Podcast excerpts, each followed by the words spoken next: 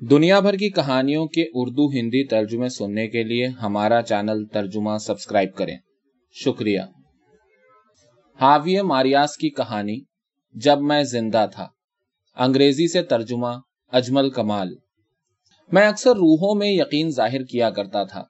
خوش باشی کے سے انداز میں، اور اب جب میں خود روح میں تبدیل ہو چکا ہوں، میری سمجھ میں آ گیا ہے کہ روایتوں میں روحوں کو ہمیشہ اذیت کی حالت میں اور بار بار ان مقامات پر لوٹ کر آنے پر مصر کیوں دکھایا جاتا ہے جن سے وہ اپنی فانی زندگی میں آشنا رہی تھیں۔ سچ یہ ہے کہ وہ واقعی ان جگہوں پر لوٹ لوٹ کر جاتی ہیں۔ وہ یعنی ہم، کسی کو شاز و نادر ہی نظر آتے ہیں۔ جن مکانوں میں ہم رہتے تھے، وہ تبدیل ہو چکے ہیں۔ اور ان کے نئے مکین ہماری سابقہ زندگی کے بارے میں کچھ نہیں جانتے۔ اس کا تصور تک نہیں رکھتے۔ ان عورتوں اور مردوں کو بالکل بچوں کی طرح یہ یقین ہے کہ دنیا ان کی پیدائش کے ساتھ شروع ہوئی تھی اور انہیں اس کا خیال تک نہیں آتا کہ یہ زمین جس پر وہ چلتے ہیں، ان سے پہلے، ان سے سبک تر قدموں کا لمس یا ان سے زیادہ بےتابی سے چکر کاٹتے قدموں کی چاپ محسوس کر چکی ہے۔ اور یہ کہ جن دیواروں کے بیچ ان کا قیام ہے، وہاں کبھی کوئی دوسرے لوگ سرگوشیاں یا ہنسی کی آوازیں سنا کرتے ہوں گے۔ یا کسی نے اونچی آواز میں کسی خط کا مضمون پڑھا ہوگا، یا اپنے محبوب ترین شخص کی گردن میں باہیں ڈالی ہوں گی۔ یہ سوچنا بے معنی ہے کہ زندہ لوگوں کے لیے مقام وجود رکھتا ہے، جبکہ وقت مٹ جاتا ہے۔ حقیقت یہ ہے کہ کوئی بھی مقام گزرے ہوئے وقت کے ایک امبار کے سوا کچھ نہیں ہوتا۔ بس اتنی بات ہے کہ وہ خاموش رہتا ہے اور کچھ کہتا نہیں۔ زندہ لوگوں کا اس کیفیت میں مبتلا رہنا ایک لغو بات ہے۔ کیونکہ جو حالت زندگی کے بعد پیش آتی ہے، وہ اس کا قطعی الٹ ہوتی ہے۔ اور زندگی کے دوران کسی بھی چیز نے ہمیں اس کا سامنا کرنے کے لیے تیار نہیں کیا ہوتا۔ دوسرے لفظوں میں اب وقت گزرتا نہیں، ختم نہیں ہوتا۔ وہ متواتر اور اپنی ہر تفصیل کے ساتھ موجود رہتا ہے۔ اور ایسی حالت میں اب کا لفظ استعمال کرنا شاید ایک مغالتا ہے۔ یہ یہ تفصیلات دوسری بدترین چیز ہیں۔ کیونکہ زندگی میں ہمارے ساتھ جو کچھ گزرا تھا اس کا عکس یعنی ان باتوں کا عکس جنہوں نے جب ہم زندہ تھے، ہم پر بمشکل ہی کوئی اثر چھوڑا ہوگا۔ اب نئے سرے سے نمودار ہوتا ہے، اور اس کے ساتھ یہ دہشت ناک اضافی عنصر بھی کہ اب ہر چیز مانی اور اثر رکھتی ہے۔ وہ سب باتیں جو کچھ زیادہ سوچے بغیر کہہ دی گئی تھیں۔ وہ جنبشیں جو خود بخود سرزد ہو گئی تھیں۔ بچپن کی وہ سہ پہریں جن کا ہم نے ایک گٹھا سا باندھ کر رکھ دیا تھا۔ اب الگ الگ ایک کے پیچھے ایک قطار میں چلتی ہوئی آتی ہیں۔ زندگی بھر کی کوشش سے حاصل کیا گیا معمول، جس نے تمام دنوں اور تمام راتوں کو ہموار کر کے یکساں کر دیا تھا، بالکل بے اثر ثابت ہوتا ہے۔ چنانچہ ہر رات اور ہر دن یادداشت میں محفوظ رہتا ہے۔ بے تحاشا باریکی اور انفرادیت کے ساتھ۔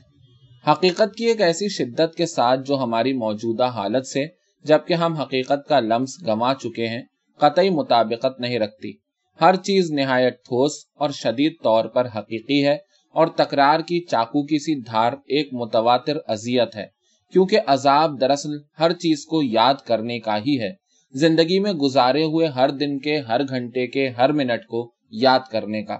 اکتاہٹ کے لمحے، کام میں گزرا ہوا وقت، مطالعے، دل شکستگی، ذلت اور نیند میں گزرے ہوئے منٹ اور انتظار میں بیتا ہوا وقت جس کا تناسب سب سے زیادہ ہے۔ لیکن جیسا کہ میں نے کہا، یہ تفصیلات بدترین چیزوں میں دوسرے مقام پر ہیں۔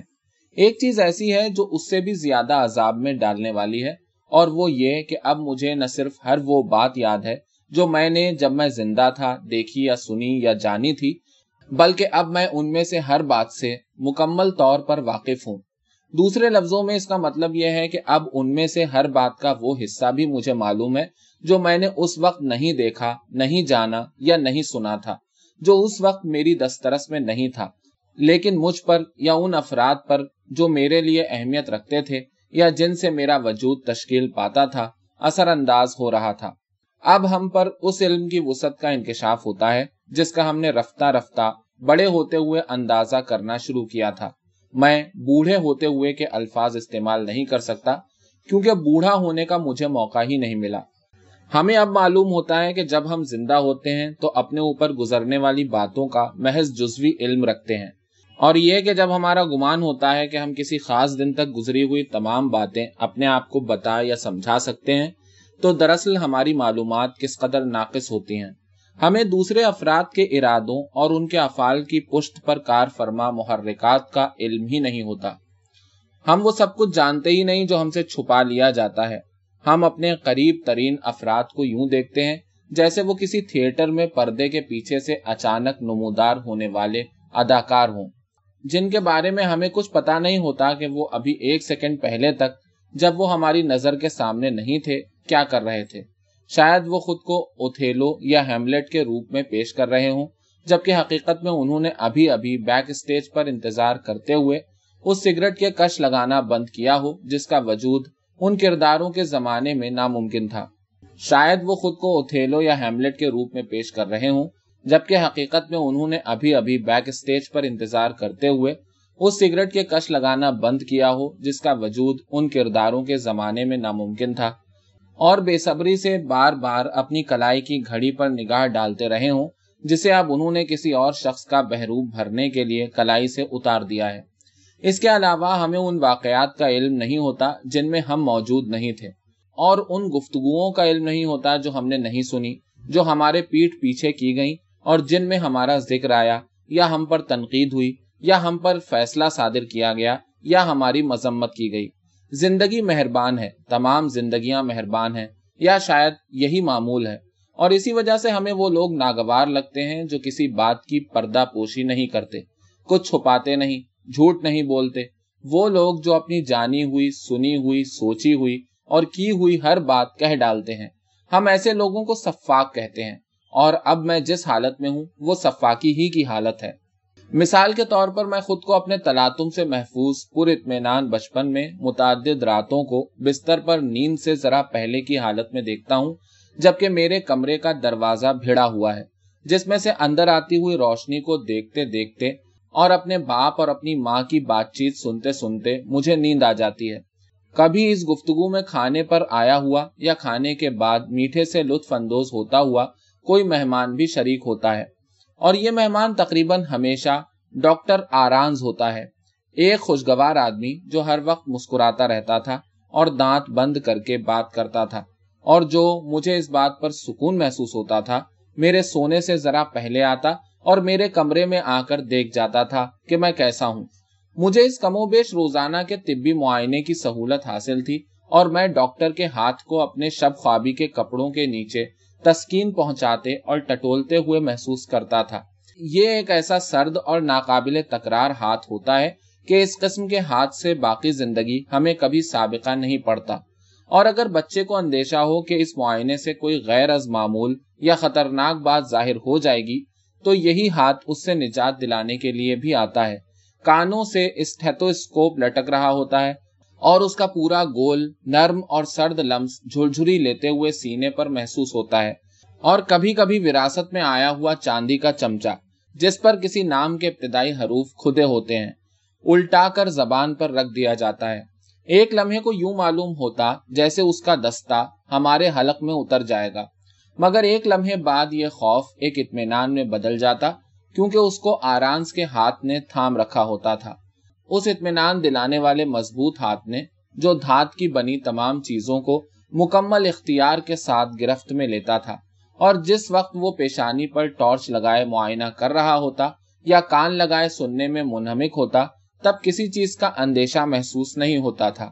اس کی اس آجلانہ آمد اور دو ایک مذاق کی باتوں کے بعد بعض موقعوں پر جب وہ میرا معائنہ کر رہا ہوتا یا بغیر کسی دشواری کے مجھے ہنسا رہا ہوتا، میری ماں دروازے کی چوکھٹ سے ٹیک لگائے اس کا انتظار کر رہی ہوتی اور اس کے مذاق سے خود بھی محظوظ ہو رہی ہوتی۔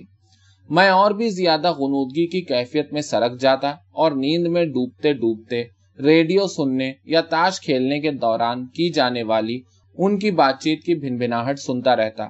وہ ایک ایسا سست رفتار وقت تھا جو بمشکل گزرتا معلوم ہوتا تھا۔ یہ ایک ناممکن بات معلوم ہوتی ہے کیونکہ یہ کوئی اتنے پہلے کی بات نہیں، اگرچہ تب سے اب تک کا عرصہ ہی تھا جو جینے اور مرنے کے لیے مجھے ملا تھا۔ میں ان تینوں کی باتیں سنتا ہوں جو اس وقت بہت نو عمر تھے۔ اگرچہ اس وقت میں ان کو اس طرح نہیں دیکھ سکتا تھا جیسے اب دیکھ سکتا ہوں۔ میرا باپ ان میں سب سے کم ہنستا تھا۔ وہ ایک وجی خاموش، تباہ شخص تھا جس کی آنکھوں میں ہلکی سی اداسی ہمیشہ تیرا کرتی تھی۔ شاید اس لیے کہ وہ جمہوریت پسندوں کی طرف تھا اور جنگ ہار بیٹھا تھا۔ اور اپنے ہم وطنوں سے جنگ میں ہار جانا ضرور ایسی چیز ہوتی ہوگی جس سے آدمی کبھی نجات نہیں پا سکتا۔ وہ ایک نرم خو شخص تھا جس نے کبھی مجھے یا میری ماں کو نہیں چھڑکا۔ اور جو اپنا بہت سا وقت گھر میں رہ کر اخباروں کے لیے، عموماً فرضی ناموں سے، مضامین اور کتابوں پر تبصرے لکھنے یا پھر پڑھنے میں گزارتا تھا۔ اسے فرانسیسی ادب سے محبت تھی۔ کامیوں اور سیمینوں کے ناول مجھے سب سے اچھی طرح یاد ہیں۔ ڈاکٹر آرانز زیادہ زندہ دل تھا۔ ہمیشہ مذاق کرتا ہوا شخص، جس کے انداز میں کچھ کچھ بدماشی کا سا عنصر تھا اور جس کی گفتگو تخیل اور چالاک فکروں سے پور ہوتی تھی۔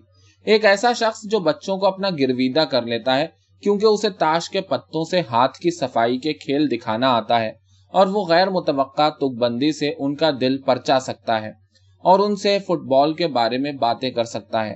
ان دنوں جو ٹیمیں مشہور تھیں، وہ کوپا، ریال، دی استقانو، پسکاس اور ہینتو تھیں۔ اور ایسے نت نئے کھیل ایجاد کر سکتا ہے جو ان کے تخیل کو متحرک کرتے اور انہیں بس تھوڑا سا گدگدا کر چھوڑ دیتے ہیں۔ کیونکہ اس کے پاس رک کر ان کے ساتھ سچ مچ کھیلنے کے لیے کبھی وقت نہیں ہوتا۔ اور میری ماں ہمیشہ خوش لباس، اگرچہ جنگ ہار جانے والے شخص کے گھر میں کچھ زیادہ رقم نہیں رہی ہوگی اور تھی بھی نہیں۔ میرے باپ کے مقابلے میں کہیں زیادہ خوش لباس، کیونکہ تب تک اس کا اپنا باپ اس کے لباس کے خرچ اٹھانے کے لیے زندہ تھا۔ وہ دبلی پتلی تھی ہنستی رہتی تھی اور میرے باپ کی طرف کبھی کبھی تکلیف کے ساتھ، جبکہ میری طرف ہمیشہ اشتیاق سے دیکھتی تھی۔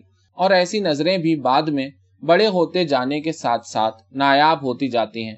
میں اب یہ سب کچھ دیکھتا ہوں، لیکن یہ سب کچھ اب مجھے مکمل صورت میں دکھائی دیتا ہے۔ میں دیکھتا ہوں کہ جس وقت میں نیند میں جا رہا ہوتا، دوسرے کمرے سے آتی ہوئی ہنسی میں میرے باپ کے ہنسنے کی آواز کبھی شامل نہیں ہوتی تھی۔ لیکن ان تینوں میں سے اکیلا وہی تھا جو ریڈیو سنا کرتا تھا۔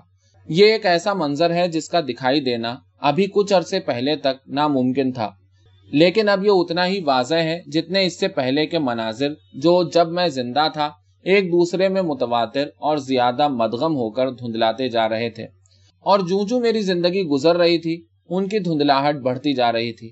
میں دیکھتا ہوں کہ بعض راتوں کو میری ماں اور ڈاکٹر آرانس گھر سے باہر چلے جاتے تھے۔ اور اب میں سمجھتا ہوں کہ بات چیت میں اچھے ٹکٹوں کے ذکر کا کیا مطلب تھا۔ جن کو اس وقت میں ایسے ٹکٹ سمجھتا تھا جنہیں کسی اسٹیڈیم یا بل فائٹنگ کے رنگ کے باہر کھڑا کوئی شخص پھاڑ کر دو کر دیتا ہے۔ یہ وہ جگہیں تھیں جہاں میں نہیں جاتا تھا۔ اور ان کے بارے میں میں اس موقع کے سوا کبھی نہیں سوچتا تھا۔ بعض دوسری راتوں میں یہ اچھے ٹکٹ نہیں ہوتے تھے یا ان کا ذکر نہیں آتا تھا۔ یا پھر وہ بارش کی راتیں ہوتی جن میں باہر ٹہلنے یا کسی پارٹی میں جانے کا خیال زیادہ خوشائن نہیں ہوتا تھا۔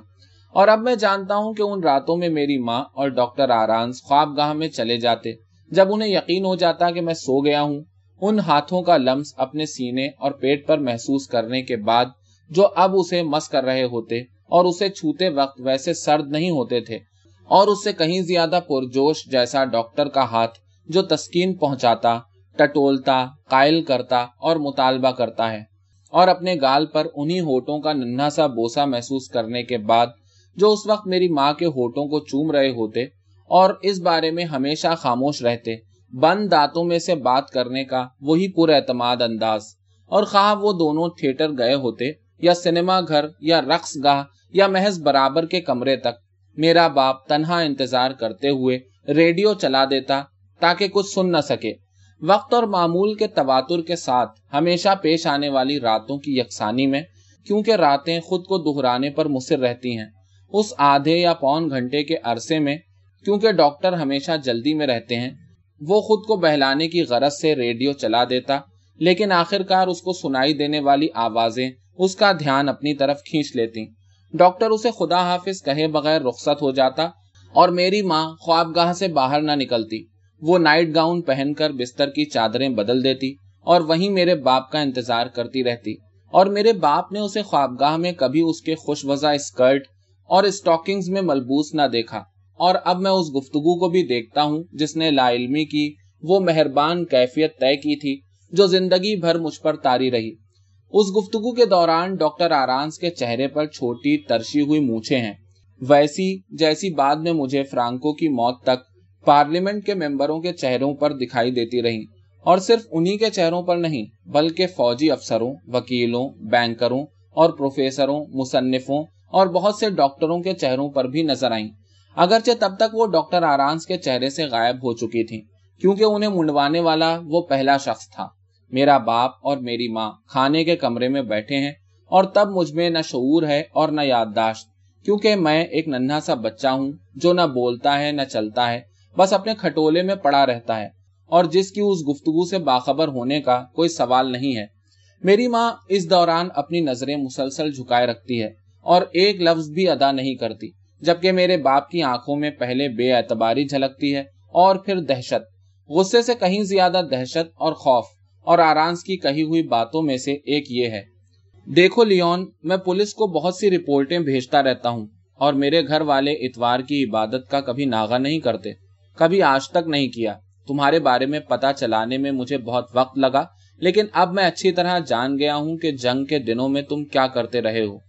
تم نے یقیناً ملیشیا والوں کے لیے مخبری کا بہت کام کیا ہے، جس کی مدد سے وہ اپنا چھاپے مارنے کا کام کر سکیں۔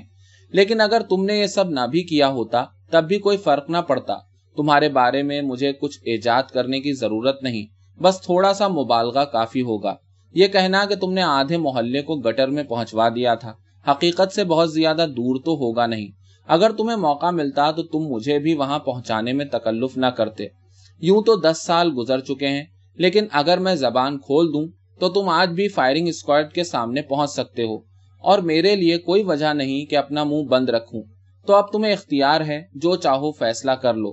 یا تو میری شرطیں مان لو اور ذرا سا برا وقت برداشت کر جاؤ، یا پھر انکار کر دو، جس کے بعد تمہارے پاس کوئی وقت رہے گا ہی نہیں۔ نہ اچھا نہ برا، نہ غنیمت۔ کون سی شرطیں؟ میں دیکھتا ہوں کہ ڈاکٹر آرانز اپنے سر کو جنبش دے کر میری خاموش ماں کی طرف اشارہ کرتا ہے۔ ایک ایسی جنبش جو اس عورت کو ایک شے میں تبدیل کر دیتی ہے۔ میری ماں، جس سے وہ جنگ کے زمانے سے اور اس سے بھی پہلے سے واقف رہا ہے، اسی محلے سے جس کے اتنے سارے باشندے جاتے رہے۔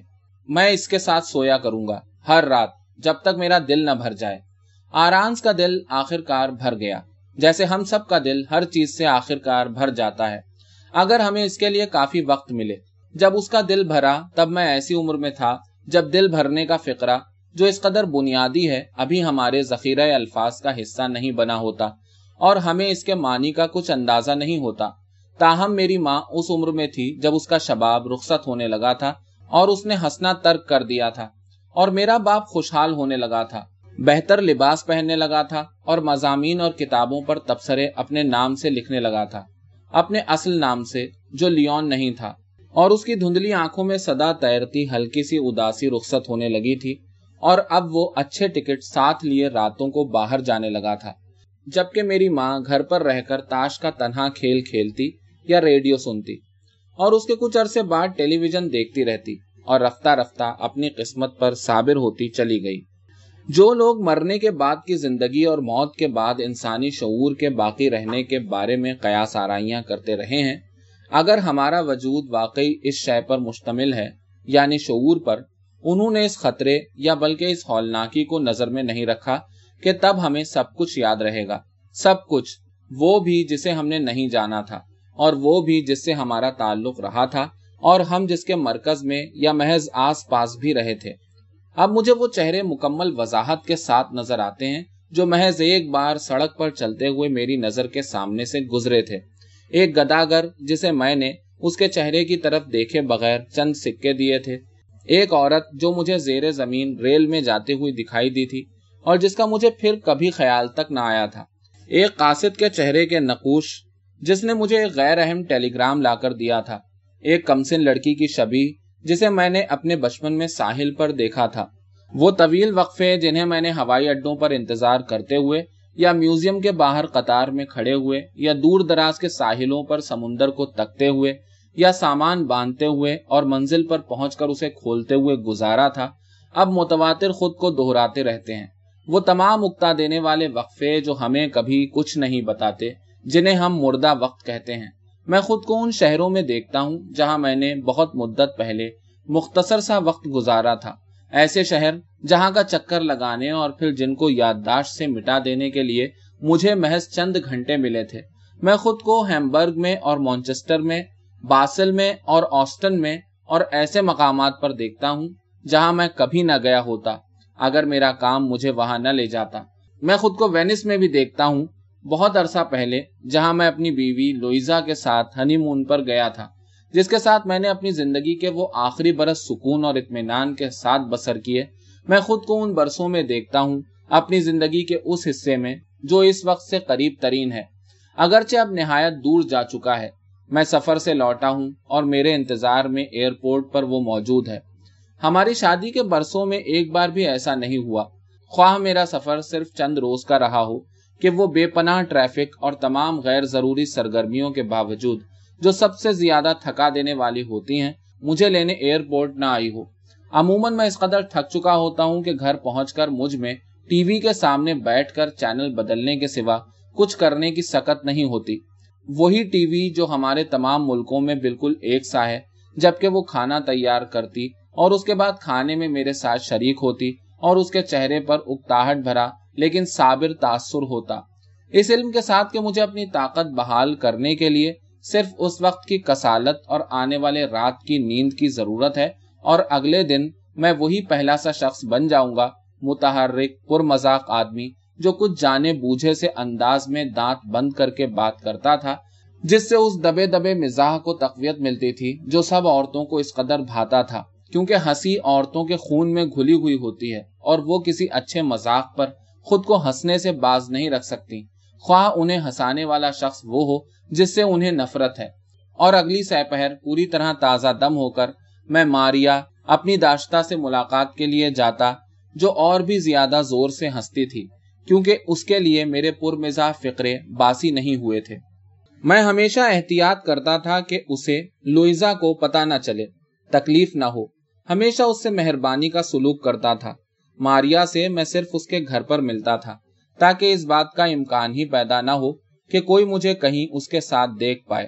استفسار کرے یا محض تعارف کرانے ہی کی توقع کرے یا بعد میں صفاق ہو کر اس کے بارے میں باتیں کرے۔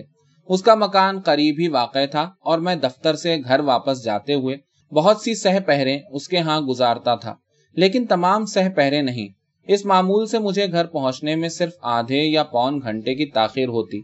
بعض اوقات اس سے کچھ زیادہ بھی۔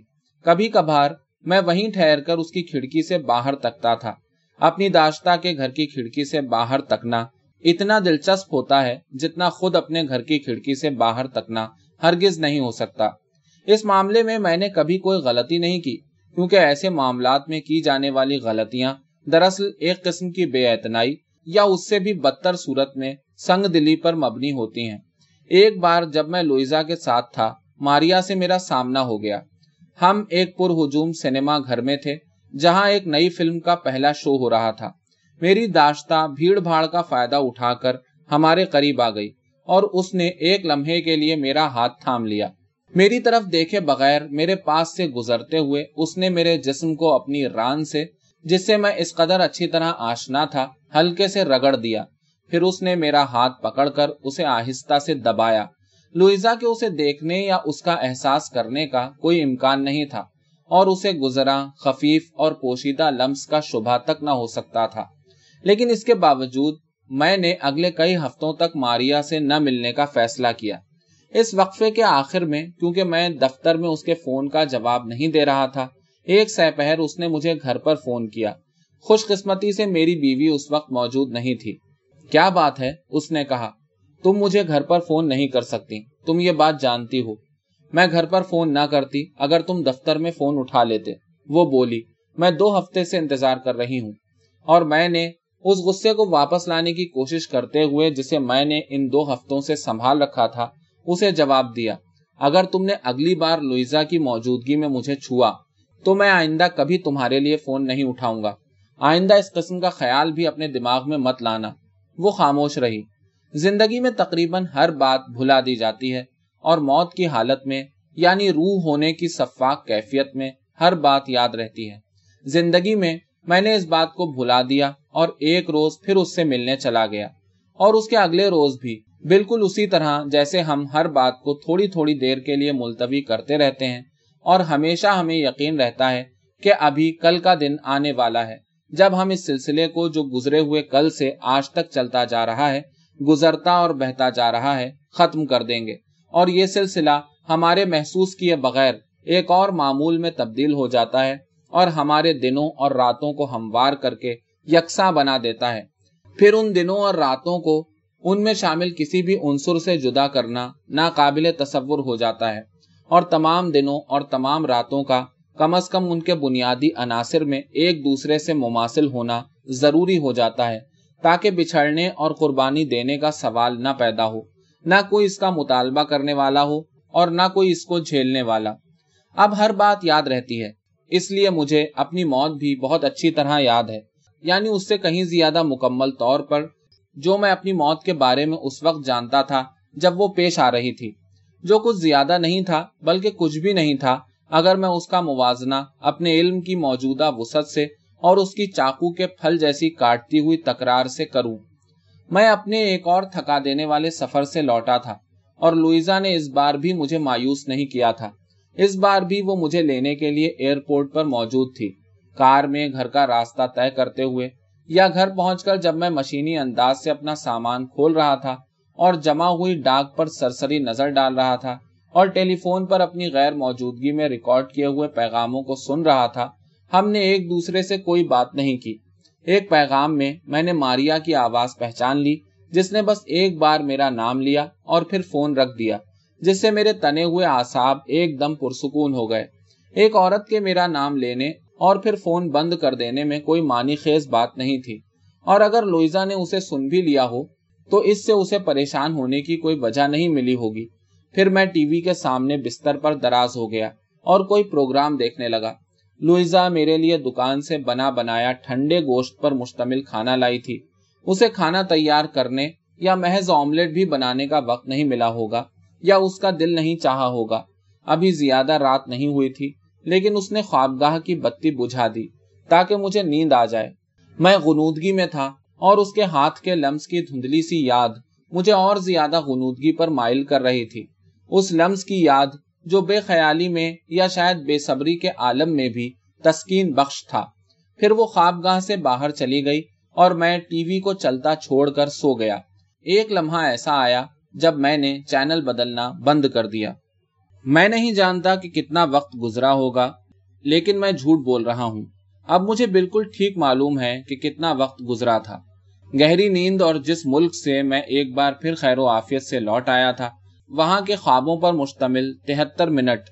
پھر میری آنکھ کھلی اور ٹی وی سے نکلتی نیلاہٹ بھری روشنی میں میری نظر اسکرین پر دکھائی دینے والے کسی منظر کے بجائے اپنے بستر کی پائنتی پر پڑی۔ کیونکہ ٹی وی کی طرف دیکھنے کا مجھے وقت نہیں ملا۔ میں نے دیکھا اور اب بھی دیکھتا ہوں کہ کوئی سیاہ چیز تیزی سے میری پیشانی کی طرف آئی۔ بہت بھاری اور بلا شبہ ویسی ہی سرد جیسا اسٹیتھوسکوپ۔ لیکن اس چیز کا لمس نرم نہیں، بلکہ پر تشدد تھا۔ وہ ایک بار میری پیشانی پر گری اور پھر اٹھی۔ اور اس سیکنڈ کے دسویں حصے میں، جس کے بعد وہ خون میں لت پت دوبارہ میرے سر سے ٹکرائی۔ میں نے سوچا کہ شاید لوئزا مجھے قتل کر رہی ہے۔ اس ٹیلی فون کال کی وجہ سے جس میں صرف میرا نام لے کر لائن کاٹ دی گئی تھی، یا شاید اور بھی بہت کچھ کہا گیا ہوگا، جسے لوئزا نے سننے کے بعد مٹا دیا اور میرے پاس آ کر سننے کے لیے اس گفتگو کا، جو اس وقت میرے قتل کیے جانے کا اعلان بن رہی ہے، صرف شروع کا حصہ باقی رہنے دیا ہو۔ سیاہ چیز ایک بار پھر گری اور اس بار اس نے مجھے ختم کر دیا اور میرے آخری لمحے کے شعور نے مجھے کسی بھی قسم کی مزاحمت کرنے یا لوئزا کے ہاتھ کو روکنے سے باز رکھا۔ ایک تو اس وجہ سے کہ وہ رکنے والی نہ تھی، اور دوسرے اس وجہ سے بھی کہ شاید یہ مرنے کا کوئی برا طریقہ معلوم نہیں ہوتا تھا۔ یعنی ایک ایسے فرد کے ہاتھوں مارا جانا، جس کے ساتھ میں نے سکون اور اطمینان کا وقت بسر کیا تھا۔ اور ہم اس وقت تک ایک دوسرے کو تکلیف پہنچانے سے باز رہے تھے، جب آخر کار ہم ایک دوسرے کو تکلیف پہنچا بیٹھے۔ یہ لفظ ادا کرنا دشوار ہے اور اس سے کسی قدر ابہام کو بھی راہ ملتی ہے۔ لیکن شاید میں یہ محسوس کرنے کے مقام پر پہنچ گیا تھا کہ یہ ایک منصفانہ موت ہے۔ میں اب یہ سب کچھ دیکھتا ہوں اور اب میں اسے مکمل طور پر دیکھتا ہوں۔ اس کے بعد اور اس سے پہلے پیش آنے والے واقعات سمیت، اگرچہ بعد میں جو کچھ ہوا، اس کا مجھ سے براہ راست کوئی تعلق نہیں تھا اور یہی وجہ ہے کہ وہ میرے لیے اتنا تکلیف دے بھی نہیں۔ لیکن جو کچھ اس سے پہلے ہوا، وہ یقیناً تکلیف دہ ہے۔ یا دوسرے لفظوں میں مجھے ختم کرنے والی اس سیاہ چیز کے گرنے اور اٹھنے کے درمیانی وقفے میں جو جھلک مجھے دکھائی دی اور جو کچھ میں سوچنے پر مائل ہوا، اس کی تردید تکلیف پہنچانے والی ہے۔ اب میں لوئزا کو ایک ایسے مرد سے بات کرتے ہوئے دیکھتا ہوں، جس سے میں ناواقف ہوں، جس کے چہرے پر ویسی ہی مونچھے ہیں، جیسی اپنے وقت میں ڈاکٹر آرانس کے چہرے پر تھیں۔ اگرچہ اس شخص کی مونچھیں ترشی ہوئی نہیں، بلکہ گھنی اور نرم ہے اور ان میں اکا دکا سفید بال بھی ہیں۔ وہ اوسط عمر کا آدمی ہے، جس عمر کا میں تھا، اور شاید لوئزا بھی تھی۔ اگرچہ میں نے ہمیشہ اسے جوان عورت کے طور پر ہی دیکھا، بالکل اسی طرح جیسے میں اپنے ماں باپ اور ڈاکٹر آرانس کو کبھی جوان نہیں دیکھ سکا۔ وہ ایک مکان کے درمیانی کمرے میں ساتھ ہیں۔ یہ مکان جس سے میں آشنا ہوں، اس آدمی کا ہے، کتابوں اور تصویروں اور آرائشی چیزوں سے بھرا ہوا۔ رنگا رنگ، بہت توجہ سے دیکھا ہوا مقام۔ آدمی کا نام مینو لورینا ہے اور اس کے پاس اتنا پیسہ ہے کہ اسے اپنے ہاتھ گندے کرنے کی کبھی ضرورت نہیں پڑتی۔ وہ صوفے کے ساتھ ساتھ بیٹھے سرگوشیوں میں باتیں کر رہے ہیں۔ یہ دو ہفتے پہلے سپہر دیر گئے کا وقت ہے۔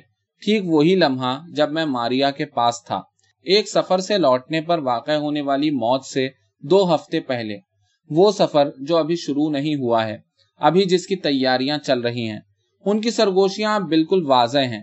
یہ حقیقت کی ایک ایسی سطح سے تعلق رکھتی ہیں جو میری موجودہ حالت سے عدم مطابقت نہیں رکھتی، جبکہ میں حقیقت کا لمس گنوا چکا ہوں۔ بلکہ اس کی عدم مطابقت خود زندگی سے ہے، کیونکہ زندگی میں کوئی بھی شے اس قدر ٹھوس اور زندہ نہیں ہوتی۔ لیکن گفتگو کے دوران ایک لمحہ ایسا آتا ہے جب لوئزا کی آواز بلند ہو جاتی ہے۔ بالکل اس طرح جیسے ہم اپنی یا کسی اور کی مدافعت کرتے ہوئے اپنی آواز اونچی کر لیتے ہیں۔ اور جو کچھ وہ کہتی ہے وہ یہ ہے۔ لیکن اس نے میرے ساتھ ہمیشہ اتنا اچھا سلوک کیا ہے۔ اس نے مجھے کبھی شکایت کا موقع نہیں دیا۔ میرے لیے یہ کام بہت مشکل ہوگا۔ اور منو لورینا ٹھہر ٹھہر کر ادا کیے گئے لفظوں میں جواب دیتا ہے۔ اگر اس نے تمہاری زندگی کو اجیرن بنا دیا ہوتا، تب بھی یہ کام تمہارے لیے اس سے زیادہ آسان یا کم مہنگا نہ ہوتا۔ جب کسی کو ختم کرنے کا وقت آتا ہے تو اس سے کوئی فرق نہیں پڑتا کہ اس نے کیا کیا تھا اور کیا نہیں، کیونکہ یہ اتنا بھاری قدم ہے جس کے سامنے اس آدمی کے کیے ہوئے کسی بھی برتاؤ کی کوئی حیثیت نہیں رہتی۔ میں لوئزا کو اپنا انگوٹھا منہ کی طرف لے جاتے اور اسے ہوٹوں میں دباتے دیکھتا ہوں۔